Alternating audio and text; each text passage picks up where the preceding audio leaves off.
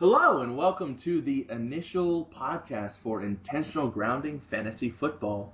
Uh, we do not yet have a slogan. Uh, please go ahead and submit a slogan for it. My name is Noah Downs, uh, and I'm here with my co-host Luke Bisson. How are you doing, Luke? Good. How are you guys doing today? Oh, it's just me, so I'm doing Oh, great. uh, this is the inaugural launch of our podcast, so please bear with us. We're going to be get much better as we go on. Um, but yeah, so uh, how uh, what are you up to today? Anything fun? Uh, not really. I went to Detroit proper today, and uh, I survived and made it back home, so it was a good day. Yeah, did you see any of those lions? No, I, we went and saw dinosaurs. So you saw Calvin Johnson,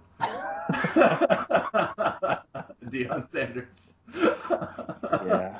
Yeah, yeah, yeah. They're probably in the zoo up there. I just, uh, I just play kickball myself. Uh, so I'm doing this uh, podcast a little bit buzzed. Uh, this is a family-friendly podcast. I want to reiterate that. Those milkshakes were real good. oh yeah, those milkshakes. Yeah, they're milkshakes, uh, full of uh, Yuengling milk. So, uh, yeah, so uh, my focus primarily when it comes to this podcast is I want to talk about Dynasty League and redraft football. Since we're in the off season, we're going to focus mostly on Dynasty League football. However, we're going to throw in a little bit of that redraft info for all you redrafters out there. Uh, by the way, if you're currently only in redraft leagues, I highly recommend Dynasty League football because Dynasty League football is where it's at. You get to keep players from year to year, so that way you can't say, "Oh man, I had Matt Forte last year. He was so good." I don't think you'll be saying that this year, though. Mm-mm. Yeah. No, not this year. But yeah, so my co-host uh, Luke, he is our metrics and stats guy. I am your gut feeling guy, and uh, we kind of flip flop back on that, but that's kind of our focus. All right. So, uh, what would you like to start with then?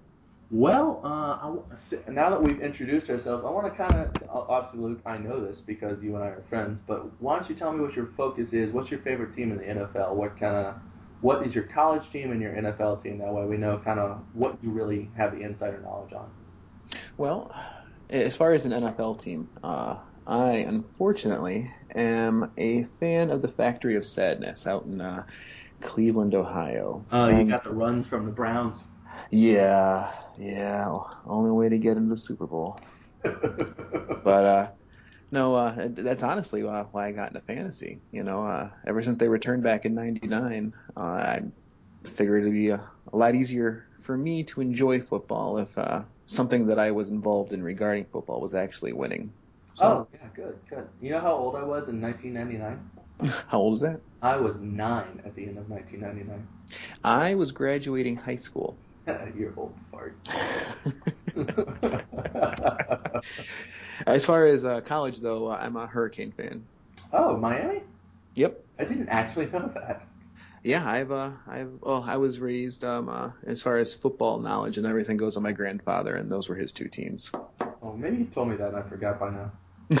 what about you?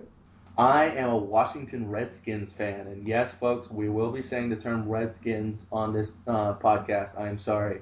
Uh, is, that, is that still a thing? yeah, uh, it's well it, here it is. Uh, Hmm.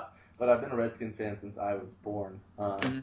Had a little locker room sign on my uh, bedroom door, and I told my dad one time he couldn't come in because uh, you know he wasn't a Washington Redskin. He said I was the one that got you into Redskins. I was like, oh, okay, good point. May pass. yeah. So, uh, but yeah, I'm a Washington Redskins fan, and uh, as you know, my college team, I am a massive Virginia Tech Hokies fan. I went to Virginia Tech. Um, I've worked with a lot of the players that was that are currently in the NFL from Tech. I graduated in 2012, so I have a lot of recency bias on Virginia Tech. Um, and that's really kind of served me well because I had Tyrod Taylor before he blew up. You remember that? Oh yeah, he's gonna have a great year this year too. Oh my God! I remember um, you and I were in a startup um, draft last year. That was actually the first startup we ever did together. Mm-hmm. Uh, it was the Junkies draft. Yes, And, it was. Uh, by the way, folks, we're going to be talking a lot about the teams we're on together. We're in about how many leagues is that? Four, three, four? I think it's closer to five or six. God. I'll have to go back and look though. That's right. We're in one redraft together. Yes. But yeah, so we were in our first, my first dynasty draft, um, but the first one we ever did together, and uh, I took Tyrod Taylor in something like the 24th round out of 40, or even Yeah. later than that, something like that. And I took Tim Hightower with my last overall pick because I went to the University of Richmond for law school, folks. Don't judge me.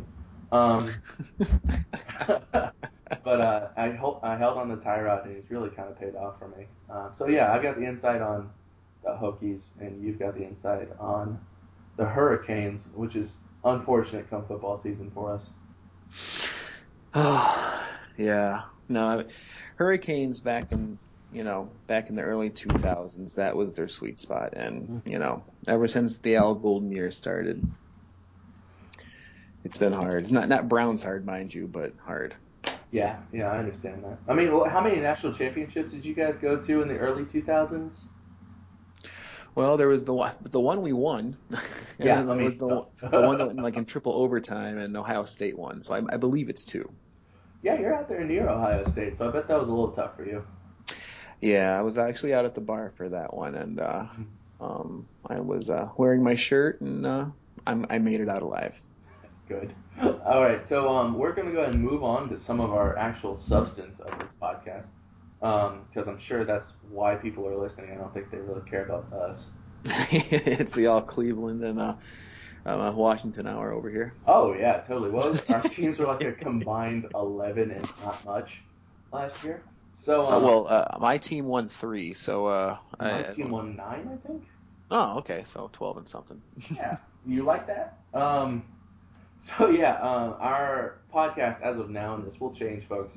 Uh, we have uh, this segment called the Pick Six, uh, and this Pick Six is we're going to discuss six topics uh, that he that Luke and I have discussed beforehand. Our focus this time is on free agency. That is correct. Yeah. So um, I think uh, you want to go ahead right on into it. Yeah, absolutely. Let's uh, let's uh, start with number one. All right, number one, we have the Martavis Bryant suspension. I'm sure that everybody who has Martavis Bryant is currently slapping their heads because that guy cannot stay out of drugs. Yeah, it's it was a real shame to see what happened. I mean, you know, the whole entire situation, um, because last season he started off with being suspended for four games, and under the new uh, drug policy, that means that in between his rookie year and the beginning of uh, his second season, he had multiple infractions. Because now, if you have one infraction, you actually only get a slap on the wrist. Don't miss any games. But he missed four, which means he had at least two there. Oh wow. And then for him to be suspended for the whole year this season, that means he must have had at least two again, because after your um, uh, second one where you get four, your third infraction only gets you 10. Now to clarify, does that mean he actually failed a drug test that many I- times? No, it, it, according to his uh, uh, agent, uh, he actually missed multiple screenings. Mm-hmm. So I mean, so basically he may not have been testing positive, but he just decided not to show up. Right. Okay. And is that a, is that? Do you know of any other um, receivers? Like I don't I don't know the exact situation around Josh Gordon. You might know it because you're a Browns guy. Well, um, Gordon, he uh, he was actually uh, he was going through the situation as they were changing the policy, Right. Um, where he he missed four games out of the gate for one, and then he was being suspended for a year. Um, uh, uh, when he had his second one, and then they actually lowered it to ten. That's why he was able to come back for like those last six games. Yeah. And then he was on the plane coming back from his last game of the season, and he had a beer with uh, some players and a couple coaches. And well, he, he wasn't allowed to do that either until the end of the season. So he Oh, got hit sucks. again, and that was the one year thing. And then, you know, and here we are now waiting to see if he's going to be reinstated or not for the 2016 season. Right. Right. Well, um, I mean, as opposed to when Josh Gordon was suspended. When Josh Gordon was suspended for the year or indefinitely, I forget which it was. Um, It was indefinitely. yeah, when he was suspended indefinitely, I bought him low in a few leagues, uh, mm-hmm. And I, I felt confident he would eventually get back because he had been good up until that beer. And it seemed to me like that was a misunderstanding with Bryant. He doesn't just have the drug issue. Um, it, it seems to me, and this is kind of kind of heavy for our first podcast, but he's got these depression issues as well. And it kind of seems to me, uh, looking at the context, that he might have been treating his depression with marijuana. Uh, that's that's ex- almost exactly what his agent said. His agent came out and said that it wasn't so much a partying issue when it came to his uh, usage of marijuana, but it was a coping mechanism um, uh, that he used to, you know, deal with depression. And uh, yeah, you're absolutely right. That is really really heavy, just because depression. I mean, it's tough to get through. Yeah, absolutely. So I think, I mean, as opposed to when I was buying Josh Gordon really low, um, like sometimes even with a fourth round rookie pick, I would say Bryant, if you have him, he's a solid hold. Uh, mm-hmm. But I'm not buying him anywhere because I, I mean, he has that mental issue to get through, and it's, I mean, it's an illness, and I, I think he's got to get through that first before he can even consider return to the NFL. Absolutely. You know, honestly, if I have anyone offering me a um, a, a second rounder at this time, trying to buy him low, mm-hmm. you know, in their mind, I'm I'm actually totally selling. Now, is that a 2016 second or a 2017 second? At this point, I would take either. Oh, and oh, wow. uh, uh, my concern is this: uh, knowing what we know now, uh, you know, is he going to be able to bounce back? You know, where where it, se- it seems like Josh Gordon was able to go the whole entire year without an infraction and going and getting tested and whatnot. And it looks like he's on track to coming back and, you know, being a member of the NFL again. But if he's, if, if Bryant, mind you, is suffering from this depression and everything, and his outlet is marijuana. I mean, he's going to have to go through multiple drug tests during that year to make sure that he's still clean. Mm-hmm. Um, and I know that his agent also said that he was going through, um, he was going to go in and check into rehab and everything. But unless he can find another another means of helping himself get through his depression and everything, I don't know if he's going to be able to uh, go that long without having something in his life to distract him from it, like football, like you know his passion of the game, which has led him to this career. Right. Well, obviously we're praying for Martavis Bryant to have a quick recovery, or at least a, uh, a, uh, be able to give his life in order before he gets back to the NFL. He's got a full year to think about it. Absolutely. Um, Absolutely. But let's look at some of the other people affected on the Steelers staff um, and on their roster. I mean, I'm going to throw out three names that I think will probably be affected, and then I want to get your kind of reaction on that.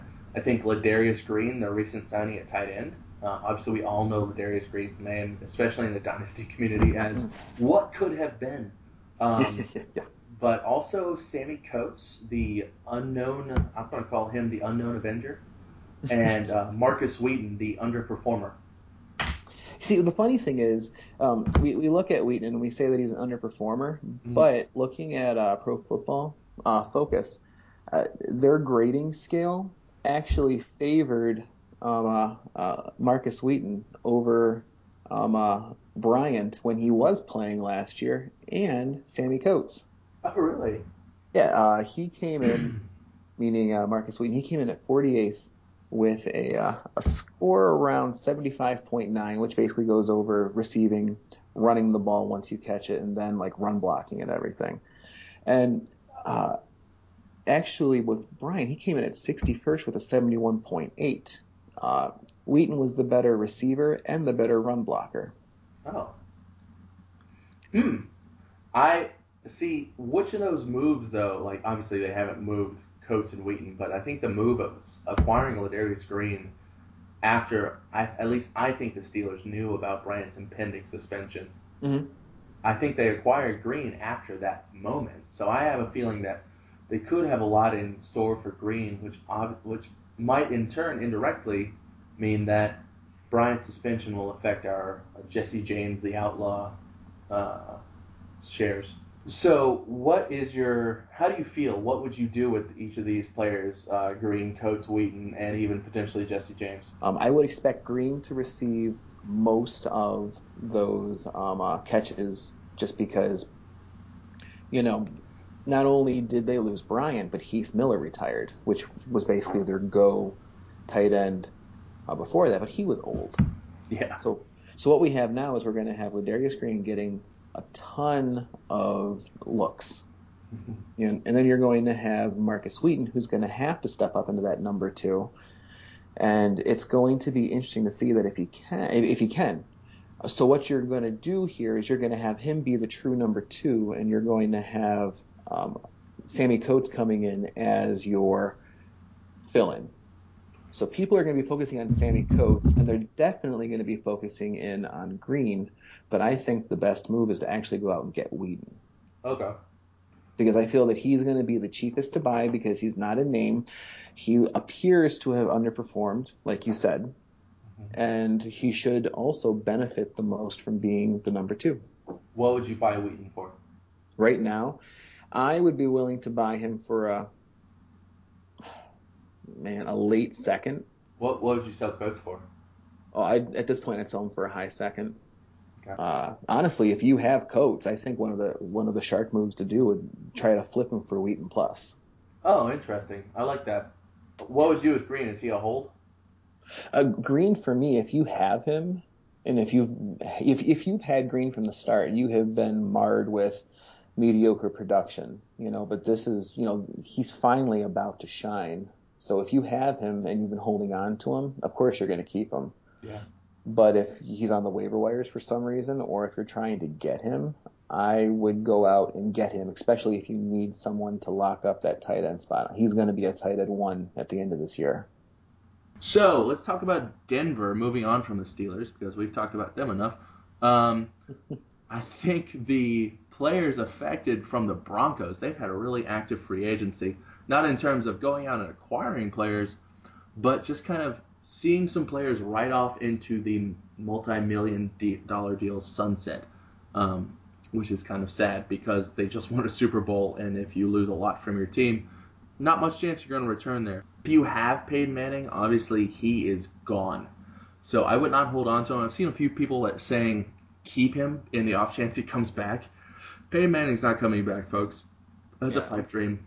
Agreed. Unless unless you're getting points for maybe someone in the head office, if he were to go that route next season, he, you're not going to get anything from him. Yeah, he's gone. Brock went ahead and shipped out to Houston, so he said, "Bye, guys."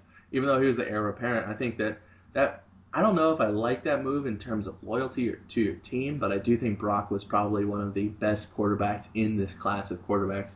Um, they were interested in Colin Kaepernick, but as of today, they have not been able to make a deal. Um, Fitzgerald is, uh, I'm assuming you're talking about uh, Fitzmagic in the Jets. Uh, mm-hmm. He could be an option because he's not signed yet. Uh, C.J. Anderson obviously, obviously is coming back. Uh, Trevathan moved to Chicago. Brandon Marshall uh, re-signed, was re-signed to a one-year deal, not the receiver. Um, and Russell Okung it was a major acquisition. Uh, signed a five-year contract with Denver, none of which is guaranteed, interestingly. So, uh, what do you think about all that? Well, going back to uh, Brock, I found it first of all very funny that uh, um, John Elway, Mister, I don't want to play a game in Baltimore, uh, put out there that he only wanted players that wanted to play for him. You know, this is you know, if you believe in karma, this is it coming to bite him back.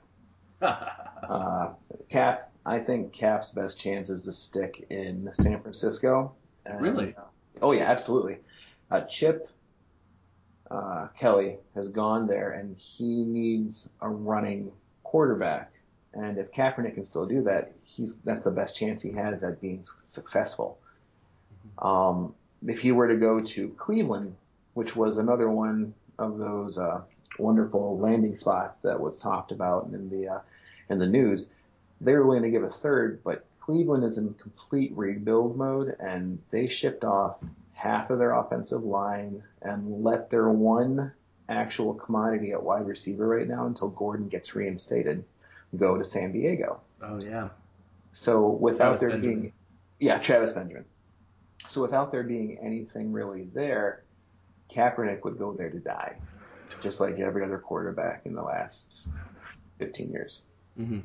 Um, but then you're looking at Denver, and Denver is the first Super Bowl winning team since like the Baltimore Ravens that won it and then like everything fell apart. Hmm. So I really do believe that Kaepernick's best opportunity is to stay. Uh, Fitzpatrick, Fitzpatrick is older. Uh, his success last year of throwing 31 touchdowns came because of Brandon Marshall and Eric Decker. Uh, granted, if he went there, he would have uh, Thomas and he would have um, Emmanuel Sanders, but he doesn't have that offensive line. Uh, CJ coming back, I, am not really sure if this was good for CJ. You know, I don't he, think it was good for CJ at all. I think CJ should have gone to Miami. Even though Miami underuses their backs, and we'll talk about Miami shortly, but even though Miami uh, has underused Lamar Miller, I think CJ Anderson would have had a much better chance there. And I think him staying in Denver actually – they're going to load up against him because I mean they don't have to worry about Peyton Manning or Brock. Absolutely. I mean, even with the new regime going in again into Miami with Adam Gase and company, I, I think he knew CJ, and CJ would have been his workhorse back. You know, Chicago was the other team that offered something to him for his tender, and uh, you know, and up there, he people knew him too. You know, so everyone that has worked with him before wanted him. And Denver took a gamble and they offered him the lowest tender, and it did not pay off for them. no, that, that was a, that was a crazy thing for them to do. Now I understand they're a little, you know, they're cash strapped and everything, but they weren't going to get back Peyton. You know, Brock. They put the money into him, figuring he would come back and everything. So it, it was just a mess, absolute mess. And they also lost some on defense. Would but you be uh, would you be buying or selling CJ right now? CJ for me, um, man, he's a hold, and uh, but that's only because of Denver. You know, yeah. they went out and they signed Russell Okung. You know, but the idea that they've made it so that there is no money guaranteed tells me that this is a, a prove it contract. And with it being as such, they don't have the faith in Okung that you know he will just be able to go out there and do it. So if he doesn't pan out, they're worse off than they were last year at uh, at, at the uh, with the offensive line. And we all know how last year went in the beginning part for CJ. I guess you, you remember, obviously, in this past season, uh, the Broncos defense was the defense to own. They scored so many points for you if you had them. Mm-hmm. Do you think that they will be that defense that they were? Talking about both redraft and dynasty at this point. I think that they, I think that they will to a certain point. Uh, besides losing Trevathan, you know, the, the pieces that they lost on defense tells me that they're not going to have quite the punch that they did. But I don't think that they're going to fall off the face of the earth. I think that they're still going to be a stout defense, just not a Super Bowl winning defense. Yeah. So you'll have that guy that takes them in the 12th round of the redraft league.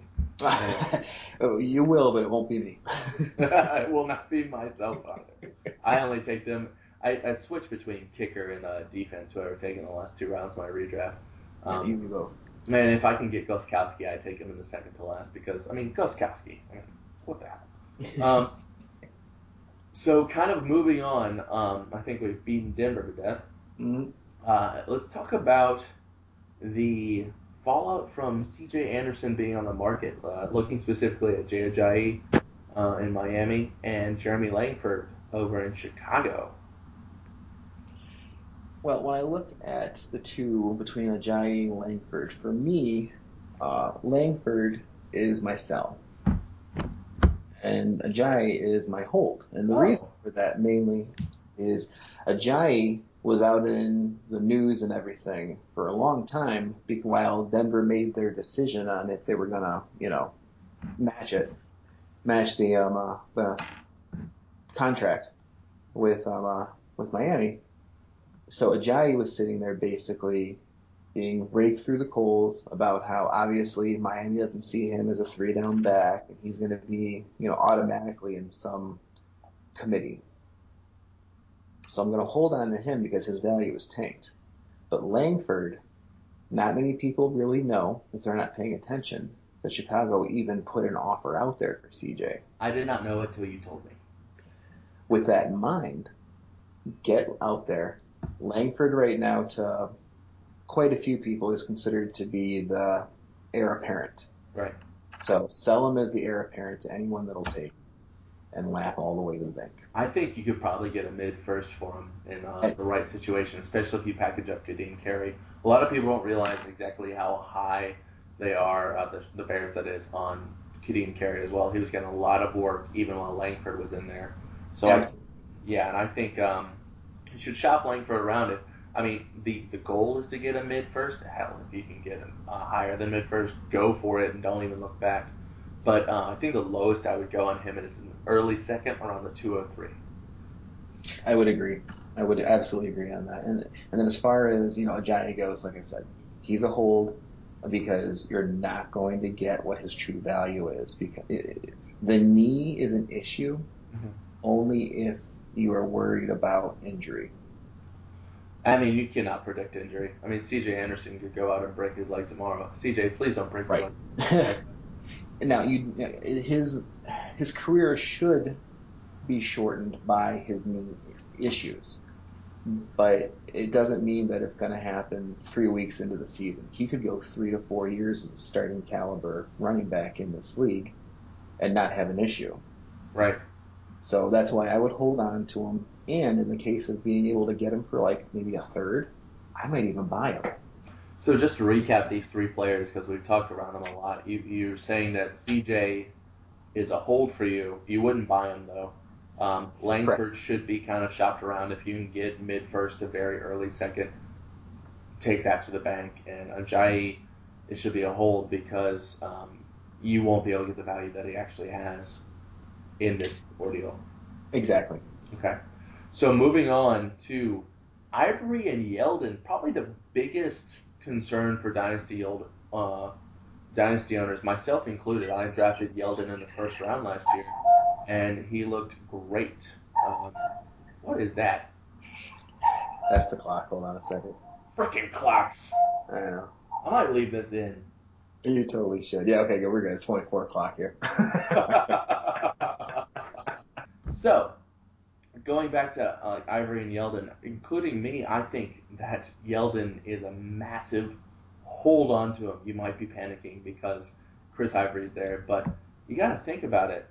Jacksonville had so much money to spend that they've been messing around with backups like Gerhart and Robinson. And while Robinson was a good back to own a couple years ago, um, they weren't getting it done. Yes, Yeldon was not very efficient on the goal line, but Ivory is injury prone. He wasn't very much more efficient on the goal line. I think that Jacksonville just really kind of invested in a solid number two back. Uh, you'll see Ivory getting some goal line work, but Yeldon's probably going to be the workhorse in my opinion. I would agree with that. Uh, The way I look at it when it comes to this situation, you're going to have Ivory, who main reason he didn't stay in New York was because he's not a receiving back. You know, they brought in there, they brought in three guys now between Forte, um, uh, Khiry Robinson, and Bilal Powell, who are all able to catch out of the backfield. Uh, Ivory couldn't do that. He was your uh, Marshawn Lynch light. He would just run. He would ask for contact. You know, that was his game. So what I think you have there is you have your your goal line bruiser, uh, and you know, and, and your red zone, basically. So you're going to see him stealing touchdowns, but he's not going to steal receptions. And between the twenties, I would think that Yeldon is still going to see plenty of work. Yeah, and I agree with that. So I would say that um, Ivory, um, and I think you agree, is a sell high because he had a great season last season, and it appears like he's getting starter money. And you could probably get him for a first now, but as soon as you get about two games into the season, he's going to be almost worthless. I think you should sell him right now. In terms of Yeldon, if you have him, hold on to him. If you don't have him, throw out a second to a third for him. I think. Yeah, absolutely. I yeah, uh, Ivory is like the definition of fool's gold, and if you wait too far into the season, you're going to be stuck holding on to it. Sell Ivory as quickly as you can. My mantra is always to sell early as opposed to selling late. Okay, come on, Bill Belichick. So yeah, next on our pick six we have Houston. Um, Houston has made a push to be better. which I think is good because they are not good. Uh, I mean, they're just not good. Uh, they have DeAndre Hopkins, and that was about it. Arian Foster was a train wreck, and that's why he's still a free agent. So let's look at Houston's big signings in terms of offense, the ones that you really care about, listeners. Um, they have Lamar Miller and why not Brock Osweiler? Uh, you remember when Why Not Brock was like a huge thing in our FFJ league? Absolutely. it was like, why not Brock?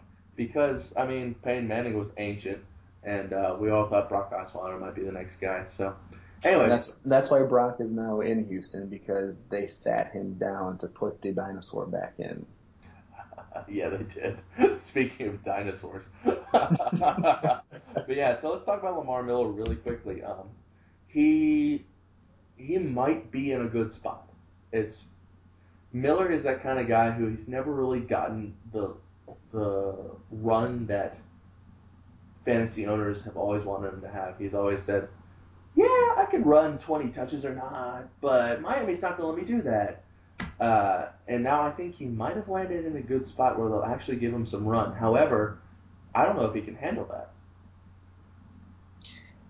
That is going to be something that we're going to have to see. When he was in high school, um, and in oh, we're going back to high school now. yeah, I, I, I, did a little bit of uh, looking into it. That's why the metrics guy. he saw a lot of touches. Now, granted, the game's a little different at those levels, but he was able to take on that workhorse mentality. Um, only once, though, during his years in the NFL has he ever had more than 200 touches, and that was two years ago with 213. Oh yeah. So he is a very effective and efficient runner that has low mileage for his age. I mean, he basically has like one in three one in three quarters worth of what um, Demarco Murray had in one season with Denver. Oh. Oh wow. So he doesn't have very much tread on the tires at all. Yeah, he is a complete buy for me. You know, I, I'm sitting in one league with the 104, and I'm in talks right now to get Miller for that 104. You know how old Miller will be come this coming season? How old? He'll be 25. That is not old. No, he he is not as old as I currently am. I actually just seeing that he he was born on April 25th, 1991, and seeing that that completely changes my outlook on him, especially considering his tread. I would say before I was going to say he's a hold to maybe uh, sell high, but I would actually say at this point for me he is a hold to a a buy. Mm-hmm. I don't think you're buying high either. Right. I would honestly, well, I would buy high if you're a contender. And, yeah. If all you need is just that one more piece as a running back, if you can get him for a mid first, you do it in a minute and you you run over your your league. Right. Exactly. And I I mean you got those. I don't know how UTH or DLF feel about them. By the way, listeners, those are um, other podcasts that you can definitely check out. Uh, but I would say that uh, Miller for me is definitely a buy. I, and I don't think you're buying high. If you can get him for that mid first, I think you could run your league over. Even if you are not a contender this year, you've got about three solid years of potential production from him. Absolutely. And when you're looking at like the 101 uh, this year, I expect it to be uh, Ezekiel Elliott out of OSU. Of course. Uh, I think that I would rather have him. Okay. Um, I agree with that. But besides that, you know, I mean, Treadwell is going to be good, and then you've got Corey Coleman and Josh Doctson as you you know through, through 104. That point right there is kind of like do I want Doctson or Miller? For me, it's kind of a push. Mm-hmm. You know, and I would rather also have the veteran who's been successful in the league than taking a huge risk on someone who's just coming in. Now let's talk about Brock. Uh, I think Brock is a sell high. Oh, absolutely. Yeah, I um I I was not impressed by him in Denver. I think it was he was cushioned by the defense. Um, I don't think that he's a very much of a leader, especially considering he bolted at the first chance he had. Uh, I think Hopkins. I actually think it'll hurt Hopkins. Um, I but I I I don't think that Brock will be able to get Hopkins the volume that had this this past year. I think Hopkins was amazing this past year because of the sheer volume. He was all they had, especially Mhm. when Foster went down. But I don't think Hopkins will be as valuable because of Brock. I think that uh, Nuke is actually hurt more by uh, Miller than he is by Brock. Really? I, I feel that I feel that Brock is a better quarterback than Hoyer. Um, so I would expect, you know, especially if they don't really get another wide receiver, which I fully think they will, and that will that will be the thing that knocks them. But it won't be because of Brock directly. I don't Um, actually. I, I disagree with that. I actually think that uh, Brock might be about this in my mind. And obviously, I, I would have to go back and look at some of the numbers, but I don't think Brock is as good as Hoyer. Or even if he's as good, I think that is about as good as he gets. Because Brock, we've only seen him when he had an amazing defense and some awesome offensive players, and even then he was still losing games. I'm trying to figure out how we can turn this into a wager. All right, here's what we're gonna do. Let's take Brock and let's take Hoyer, Mhm. and we'll take Hoyer's best three fantasy point games in terms of standard scoring, um, which is you know four point uh, passing, six point rushing, um, and 25 yards per point. Let's take Hoyer's best three games from this past season, and we'll compare them to Brock's best three games from this coming season. I like it. All Let's right. see, see how we do it. Let's do it. That's a, that's a wager. Uh, we need somebody who's a listener, by the way, to run our uh, wager board. So we'll take volunteers. Absolutely. Yeah, just message one of us. Anyways, uh, so yeah. So you think what what would you do with Brock if you had him right now? Uh, That being said, I think that he'll be better, but I still, if I had him, he's definitely a hold because if I had him prior to this, he was my, my backup, hoping that something would happen, and Right. something has. Uh, but if I'm going out to try to buy him, I would buy him for a mid second and nothing more. Okay. I would I would uh if I have him I'm selling high because right now he is a, currently a, a starter and I feel like even especially in two QB leagues I feel like you can get some great numbers for him. I don't want to buy him anywhere. I don't want to hold him anywhere. I'd sell him for anywhere up to a mid second. I I can understand that. So basically what I'm saying is you and I are selling Brock to each other. Uh, That would be perfectly fine with me. Do you have Do you have him in any of our leagues? I, I do not have him in any of our leagues. I think I think I think some of our friends took him before uh, I could get him. All right, so moving on to our number six in the pick six. Um, I want to talk about some teams that won free agency um, based on kind of under the radar signings, things that might be out of the fantasy football, average fantasy football person's uh, uh, radar, I think. So, what do you think? Who do you think is your team that won free agency? And for me, it, it's Oakland. Uh, they went out and they got uh, Bruce Irvin Mhm. from Seattle, and they signed him as an outside linebacker. Uh, and then went out and they got you know two really good O line additions. Uh, one was uh, uh, Osamelis, Osemele uh, from uh, the Ravens. And, Oh, uh, He's uh he was the best O line prospect in this FA period. Uh, plays guard, and then they went and they got Donald Penn, uh, and then finally they went out and they got Sean Smith, who was an important part of Kansas City's um, run at the end of their season. Yeah. and he plays cornerback. So I mean, really good signings. That you know they're not at skill positions, but they already have Carr. They got Amari Cooper. They got Clive Walford at tight end, and they've got Crabtree as their number two. The needle is pointing up on them now. Now you talked about um, how they've they've boosted their O line. What do you think about Latavius Murray?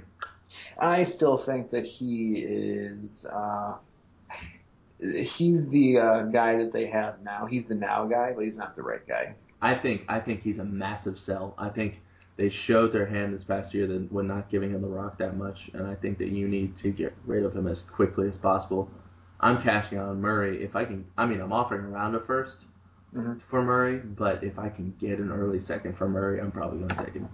I got out of Murray all of my shares that I had last season towards Yeah, the end. too. I sold him off to contenders Right.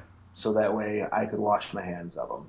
Yeah, because I didn't like him to begin with. I don't actually think I have any shares of him left, but if I do, I'm selling them right now. I wouldn't be surprised if in the second or third round this year they go with a Devontae Booker or uh, uh, or a Kenneth Dixon. Ooh, that would be interesting. I'd like it. So, uh, my team that won free agency based on under the radar signings, I actually, it's not about the signings. For you, it's all about the signings. For me, it's about who they got rid of. I, uh, I think the Eagles won free agency because, uh, in my opinion, they had a great free agency period. Uh, Howie Roseman dumped a lot of bad deals from about a year ago. Mm-hmm. He re-signed Sam Bradford, and he added um, Brandin Cooks. Uh, no, not Brandin Cooks. Brandon Brooks. I was about to say Brandin Cooks not there. Uh, Brandon Brooks, uh, Leodis McKelvin, and Rodney McLeod. Um, they, and so I think that their defense is better. I think they they're bringing back Sam Bradford, who knows the system. Uh, I also they moved up five spots in the first round while dumping Byron Maxwell and Kiko Alonso, two Chip Kelly players. So they're moving on from Chip Kelly completely. They said they're ridding their hands of him, and in the process they moved up five spots. Uh, they're in the top ten. They dumped DeMarco Murray, which was, in my opinion, a terrible signing because Chip Kelly never should have had DeMarco Murray. Um, and while dumping DeMarco Murray, they also got rid of his huge contract, clearing the way for some of those signings. Uh, I think that because they got rid of the bad Kelly deals, they moved up in the first round, and then they added quality players and others um, for their depth. I mean, mainly it's moving on from Chip Kelly. I hate Chip Kelly, but uh, but One of my favorite under the radar signings that they did yeah, actually was uh, they went out and they uh, picked up Nigel Bradham as a uh, a, U, um, a UFA from um, uh, Yeah. Buffalo. He is going to make a name for himself, that outside linebacker in that defense. so that's Nigel Bradham. Mhm. I actually went out and tried getting him in any league that I play IDP in. So you and I are in two IDP leagues together, and I don't pretty sure he is not owned in either one. Uh, he is actually. Oh, really? Who owns him? Uh, Jason owns one and has one share of them, and then I believe it's Drew has the other one. Shout out to Jason and Drew. Yeah, I was very disappointed. so yeah, you think Oakland won? I think uh, I think the Eagles won, which is sad for me because I'm a huge Redskins fan in the NFC East. And and uh, Miami's deal with uh, Philly to get uh, uh, Maxwell al- almost fell through because of Maxwell's shoulder. Right, exactly. So I think that uh, the Eagles unloading and moving up five spots, that's going to be invaluable for them. Because even, I think they're at number seven now. Um, even at number seven, they're going to be able to grab an amazing player that'll change. He'll, he'll be a franchise player. I actually think my hot take on that is that they're going to go with uh, uh, Ezekiel Elliott, Oh, wow. which is why I'm also selling high on all my Ryan Mathews shares. Well, I don't have any because I don't like to take RB sixes. well, I understand that. But DeMarco Murray, up until uh, his uh, one year in uh, in Dallas, was you know quote unquote injury prone. So I thought Ryan Mathews was a good hold, and it's it wasn't it didn't pay off you know last year, but now it's paying off with him being the apparent starter. Yeah. Well, uh, speaking of Ezekiel Elliott, I was thinking that we would uh, do a quick round of Dynasty Roulette where we go through a few, three hypotheticals, and then we do a very quick uh, rookie mock. Sounds good to me. Let's do it. All right, so Dynasty Roulette. Let's go. Uh, I, I know you probably have one. I'll go first. You go second. I'll go third. Okay. Quick. TJ Yeldon or the 110? Uh, actually, I would want TJ. I would want him over anything that I could get at ten, which would probably be like a Will Fuller or a Pharoh Cooper. TJ Yeldon or the 2017 110? Oof. Yeah, that's tough, isn't it? That is tough because next year's draft is going to be so full of running backs. Ugh. Yeah, so it'd, it'd be hard. It'd probably a push. yeah, I got you. So, um, all right, your turn. All right, what about uh, Lamar Miller or the 104? I would take the 104. I, Um, I would I would take Miller. Good. Um, I think I think at the 104 you can get a player. I mean, somebody's gonna fall, but between Elliott, Treadwell, Doctson, or Coleman, um, I I think it's it's tough for me because I feel like at least in one of my leagues, somebody will make a mistake and allow Doctson, Treadwell, or Elliott to fall to me at the 104. Lamar Miller, I'm just not sure that he will continue to have the amazing um, uh, success we expect him to have. So I would I would take the 104 because I, I might be able to trade away that away and move back. I get it. I disagree with it, but I get it. Oh yeah, I get you too. All right, so um, uh, for me, let's let's go uh, Martavis Bryant or the 205 to 208. I would take the draft pick and run. Oh really? Absolutely. Explain. Uh, well, like I said earlier, I, I I'm not sure if he's going to come back at all. Mm-hmm. And if he's not going to, uh, if you wait a year and the buzz starts to come back, that's going to be your last chance to sell. Yeah. But if you miss that window, you're going to be lucky to get a late third for him. So right now, I'd be willing to pay a late third to get him on the off chance that he does come back. But if I'm going to, if I have him right now, I'm selling. Good call. I, I also would take the draft pick um, anywhere from the 205 to the 208. Might even take the 209 to 10. Um, so uh, just to recap, you would take Yeldon over the 110 2016, and so would I. You would take Lamar Miller. I know you would. Yeah, you would take Lamar Miller. I would take the 104, Mhm. and you would take the 205 to 208, and I would also take 205 208 over Martavis Bryant. So let's move on to our quick um, mock rookie mock. I know we're running out of time, so I want to make sure we get to everything we want to get to today. Um, uh, we'll go. Let's go ahead and do a ten round mock. Okay. Um, so basically our top ten in terms of dynasty, and if you do a redraft, consider this when you're drafting. Um, do you want first, or should I take first? Oh, by all means, you go ahead. Okay, well, I'm going to go with the obvious. I'm going to take Ezekiel Elliott. I have the 101 in the league, and unless somebody gives me the moon, I'm going to take Zeke Elliott. Um, he had the second most rushing yards at, at OSU with 3,961. As a Hokie, I got to see him run, and we actually held him in check the first year. Um, uh, I think that he is so far above a lot of his peers at the running back position. Uh, and he's frankly he's above every wide receiver in the draft. And I typically like to take wide receivers early. Um, he can play in any scheme. Uh, he's got a good football IQ. He can receive. He can pass block. He's got some issues with his route running and blocking, but they're not like significant. He can always improve on them. Those things can be taught. Um, I kind of, and I think you agree with me. I compare him to an early Frank Gore. Um, and That's I- exactly what I was thinking of. yeah, and I I think he's going to be an excellent player at the NFL level. Um, I will say I don't think he's going to be Gurley level, um, uh, but he's the clear 101 in my opinion in this draft. That would be mine as well. But since you took him from me, I'm gonna go with uh, Laquon At the Tread- 102, Yeah, at the 102, I'm gonna go with Laquon Treadwell, and I'd be happy with that. Uh, he is not going to be a uh, a top end guy like uh, Cooper from last year or anything. But the thing that I like about him over like a Josh Doctson or a Corey Coleman is that he has real he has no real negative to his game.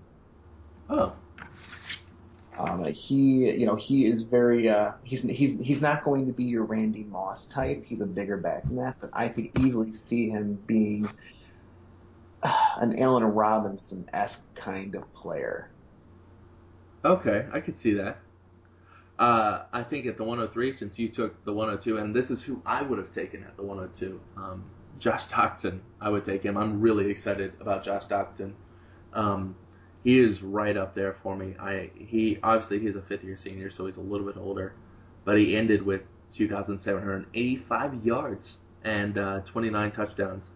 He's got more wiggle than speed, um, but I feel as though that wiggle will make him much stronger in the NFL, especially in a pass happy offense. If he goes to the right place, he could even he might even push Zeke in my mind. I don't think he will overtake Zeke in any situation. Uh, it took a lot, but I think he will push Zeke in my mind. Uh, I think that he will be able to balance, control the ball, and high point the ball. Uh, and while I, I believe you think he is a possession receiver, Mhm. I, I think he has the ability to be a true number one. Um, Okay. I think that he could definitely take over the role, that role in an offense with a good quarterback. Uh, he will need a good quarterback, though. I will admit that. But I, I would take him at the 103. Okay. Uh, with the 104, then I would uh, go with uh, Corey Coleman out of Baylor, and uh, I, I like him a lot the more I watch of him. Okay. He, uh, he he's very explosive, which is something that I feel that both Treadwell and Doctson sort of lack because of their more uh, their their taller body uh, setups and whatnot. But he's explosive. He's going to be so good with those shallow crossing routes, catching the ball. He uh, a slot receiver, and uh, I th- honestly think he reminds me a lot of a Golden Tate. Oh, really? Yeah, I could see a lot of Golden Tate in his game. Let's just hope that he gets to that point. Right. Well, I'm going to jump ahead of most of the experts here, um, and I would actually take Leonte Carroo at 105.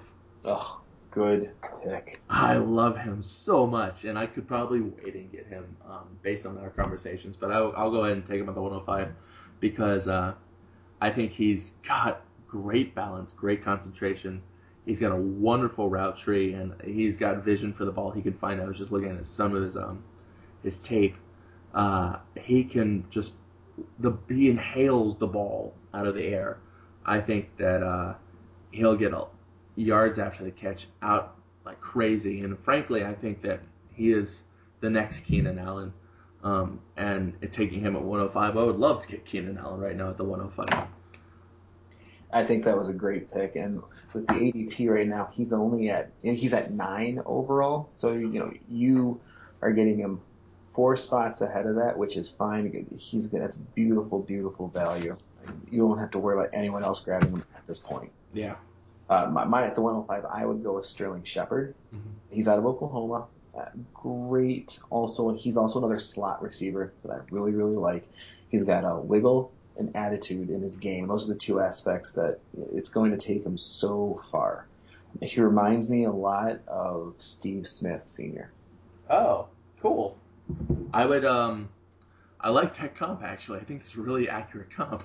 I would uh, I, I guess so that if that's your 105, you're taking Sterling Shepard. Who do I want? I would take, you know, I'm gonna take uh, Derrick Henry actually, at the 106, and that that might be a little uh, I don't know where what where other people are taking him, but I like Derrick Henry because he was uh, behind uh, T.J. Yeldon for so long. Is that right? Yeah, he was behind T.J. Yeldon Yeah. for so long. He was behind T.J. Yeldon um, until he came out, and I think he was even there the last year of uh, um, uh, Eddie Lacy. Yeah. So um, I would take Derrick Henry because, I mean, he ended as the Heisman Trophy winner, and obviously that doesn't mean much in terms of NFL because your your college accolades don't translate necessarily. But if you look at it, he had 3,800 yards. Actually, it's 3,870 yards across his career, and 45 touchdowns. 2,300 of those yards and 28 of those 45 touchdowns came during 2015. So when he is given the number one, he runs with it as fast as possible, and I think that he would be really good. His perfect landing spot is Dallas. If I he agree. could go to Dallas, you know, they could run him into the ground, and for two to three seasons, he would be gold in fantasy. Absolutely. Um, now, with that being uh, the uh, seventh pick, uh, with the 108, I would actually go with Kenneth Dixon. Mm, that's a steal there. I like Kenneth Dixon a lot. He reminds me a lot of DeAngelo Williams. Uh, he's he almost had the NCAA record for total touchdowns in a career. He ended up with 88, and the guy from Navy, Keenan Reynolds, ended up with 91. Both are coming out this year. Uh-oh. But very, very good games. He's one of the last three down backs in this draft. Just like last year, how TJ Yeldon came out as like a three down back and everything. This year, Kenneth Dixon is a three down back, and getting him that late, I'm very happy with it. I would say the next uh, player I would take, and this is the 109, correct? Yeah, Uh, that is the 109. Uh, the 109 would be. I like Devontae Booker. Oh, nice. I love Devontae Booker. Uh, Very nice. he, I mean, obviously he has the injury issues. He tore his meniscus in October of this past year, um, and obviously that's why I take Henry ahead of him. But I, I think that he is explosive coming back from the injury, tearing a meniscus. It's not like I don't think it's going to put him back as much as everybody think he does. So I feel like I can sneak and get him at the end of the first probably, but I would take him here. Um, with Booker, I think his closest player comp would be Arian Foster, and you would love to get Arian Foster in this draft. I think that he's going to be a workhorse. He's going to be able to wear down defenses, and uh, he's really good at reading those defenses as well. So I would at the 109, I would take Devontae Booker. I think that's a great call. Let's just hope that his uh, that the uh, comp doesn't include soft tissue issues. Oh God, it might. Uh, finally, then, with the last pick, I'm actually going to go with Michael Thomas out of Ohio State. oh, of course you are. And that's because to me, he, just like uh, Treadwell, doesn't have a lot that he's missing as far as like, he has real no negatives. It's just that all of his levels are a little bit lower than what Treadwell has. So he, for me, he's like a Treadwell light. Um, uh, but uh, my full like actual NFL player comp form is like a Stevie Johnson. Oh, that's a good call. I like Stevie Johnson. I do too. I just hope he does something this year in San Diego. Don't we all? well, I think that's a that's a great first ten, um, and uh, I, I think that frankly I'm going to beat you in every single league we have together based on that ten. Well, uh, we'll we'll find out. we will. so now, if you have any questions for us, um, go ahead and email us at intentionalgroundingff at gmail.com. If you have any comments, uh, concerns, you want to ask a question to us for our next podcast, please just email us there. I repeat, it is intentionalgroundingff at gmail.com. Uh, go ahead and check us out on our WordPress site. Download every episode you see. If you like this episode, please leave a positive rating. We'd love it for five stars. If you don't like this episode, email us and don't leave a rating until you like us. Uh, because we just started, folks. Be nice. so, uh, and uh, on that, if you, like I said, uh, we have a few drafts coming up. If your draft is soon, please let us know. We'll give you some advice. Uh, for that, I, I am Noah Downs signing off, and for Luke, go ahead, Luke. For Luke Besson, I appreciate you guys listening, and uh, we'll talk to you next time. Thanks, and y'all have a great day.